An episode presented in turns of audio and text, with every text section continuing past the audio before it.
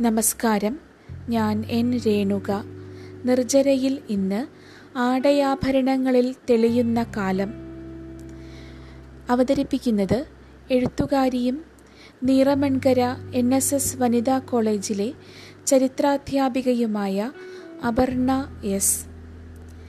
ആഭരണങ്ങളും വസ്ത്രങ്ങളും കേവലം അലങ്കാരങ്ങൾക്കുമപ്പുറം ചരിത്രത്തിന്റെ പിന്നാമ്പുറങ്ങളിൽ നിന്നും അനേകം പരിണാമങ്ങളുടെ കഥകളുമായി എത്തുന്നു. ചിലപ്പോൾ ഉച്ചനീചത്വങ്ങൾക്കെതിരെയുള്ള വലിയ സമരകാഹളങ്ങളുടെ ശബ്ദത്തിലായിരിക്കാം. മറ്റു ചിലപ്പോൾ തികച്ചും വ്യക്തിപരമായ ഓർമ്മകളിലൂടെ കൗമാരത്തിൽ നിന്നും യൗവനത്തിലേക്ക് എത്തിച്ചേരുന്ന ഒരു സ്ത്രീയുടെ ജീവിത പരിണാമത്തിന്റെ കയറ്റിറക്കങ്ങളിലൂടെ സഞ്ചരിക്കാം.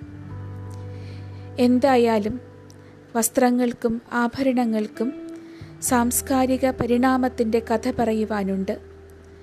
അത്തരം ഒരു സൂക്ഷ്മമായ പരിണാമ കഥയാണ് ഈ ചെറിയ ഓർമ്മയിലൂടെ അപർണ പങ്കുവയ്ക്കുന്നത്. ആടയാഭരണങ്ങളിൽ തെളിയുന്ന കാലം.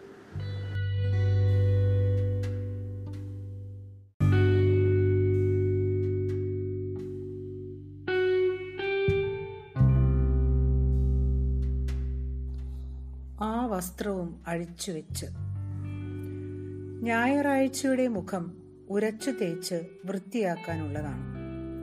നിമിഷ നേരം കൊണ്ട് മായികലോകം സൃഷ്ടിക്കുന്ന മാറാലകളെ നിഷ്കരുണം തോണ്ടി പുറത്തു കളയണം എന്നാണല്ലോ മതം. കുറെ പഴയ വസ്ത്രങ്ങളൊക്കെ കത്തിച്ച് ചാമ്പലാക്കണം എന്നുറച്ച് അലമാര തുറന്നു. കയ്യിൽ തടഞ്ഞത് മനോഹരമായ ഒരു കോട്ടൺ ദുപ്പട്ടയായിരുന്നു. ഇത് ഇപ്പോൾ വേണമെങ്കിലും ഉപയോഗിക്കാമല്ലോ എന്നോർത്ത് ആ ദുപ്പട്ട ഞാൻ വിടർത്തി. ചന്ദന നിറത്തിൽ സെൽഫ് പ്രിന്റ് ഉള്ള അത് കാലത്തെ വേർതിരിക്കുന്ന തിരശീല പോലെ തോന്നിച്ചു. തിരശീലയുടെ തിരയിളക്കത്തിനപ്പുറം മങ്ങിയ ചില ചിത്രങ്ങൾ ഓർമ്മയുടെ വെളിച്ചം തട്ടി തിളങ്ങി. മനോഹരമായ ആ കുഞ്ഞുകട സായാഹ്നവേലിൽ ചവിട്ടി ഞാനും അമ്മയും കയറുന്ന പടികൾ. പുതുമണവും ചാരുതയും നിറഞ്ഞ കോട്ടൺ വസ്ത്രങ്ങൾ. ഏത് നിറമാണ് എനിക്ക് ചേരുന്നത് എന്നതിനെ ചൊല്ലി ഞാനും അമ്മയും നടത്തുന്ന വാക്പയറ്റ്. ഞങ്ങളുടെ അങ്കക്കലി തീരുന്നതുവരെ ക്ഷമയോടെ കാത്തിരിക്കുന്ന കടയുടെ ഉടമസ്ഥരും ഭാര്യ ഭർത്താക്കന്മാരുമായ പ്രിയ ചേച്ചിയും ശ്രീറാം ചേട്ടനും. ഒടുവിലൊരു ഒത്തുതീർപ്പിന്റെ പിൻബലത്തിൽ എടുക്കുന്ന മൂന്നോ നാലോ ചുരിദാർ തുണികൾ. അളവെടുത്ത് അവിടെ തന്നെ തയ്ക്കാൻ കൊടുത്തതിന് ശേഷം മടങ്ങുമ്പോൾ ഇരുട്ടിൽ മാർത്താണ്ഡവർമ്മ പാലം വെളിച്ചം തൊടുത്തു വിട്ട വില്ലുപോലെ നിൽക്കുന്നത് കാണാം. പിന്നീട് ചുരിദാർ തയ്ച്ചു കിട്ടുന്ന ദിവസം വരെ നീണ്ടു നിൽക്കുന്ന ആകാംക്ഷ. കിട്ടുമ്പോൾ ഉടനടി നെഞ്ചുടിപ്പോടെയുള്ള പാകം നോക്കൽ. സംതൃപ്തിയോടെ ചാഞ്ഞും ചെരിഞ്ഞുമുള്ള കണ്ണാടി നോട്ടങ്ങൾ.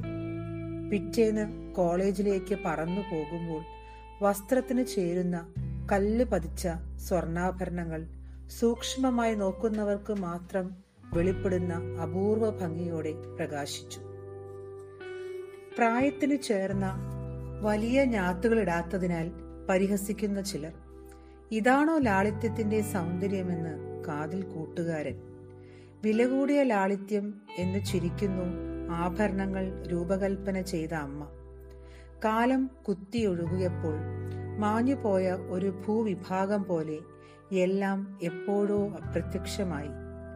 എന്റെ കുഞ്ഞു കാര്യങ്ങൾ വരെ ഭൂതക്കണ്ണാടിയിലൂടെ വണ്ണം നിരീക്ഷിച്ചിരുന്ന അമ്മയെ വാർദ്ധക്യം മറ്റൊരു വഴിയിലൂടെ കൈപിടിച്ചു നടത്താൻ തുടങ്ങിയിരിക്കുന്നു.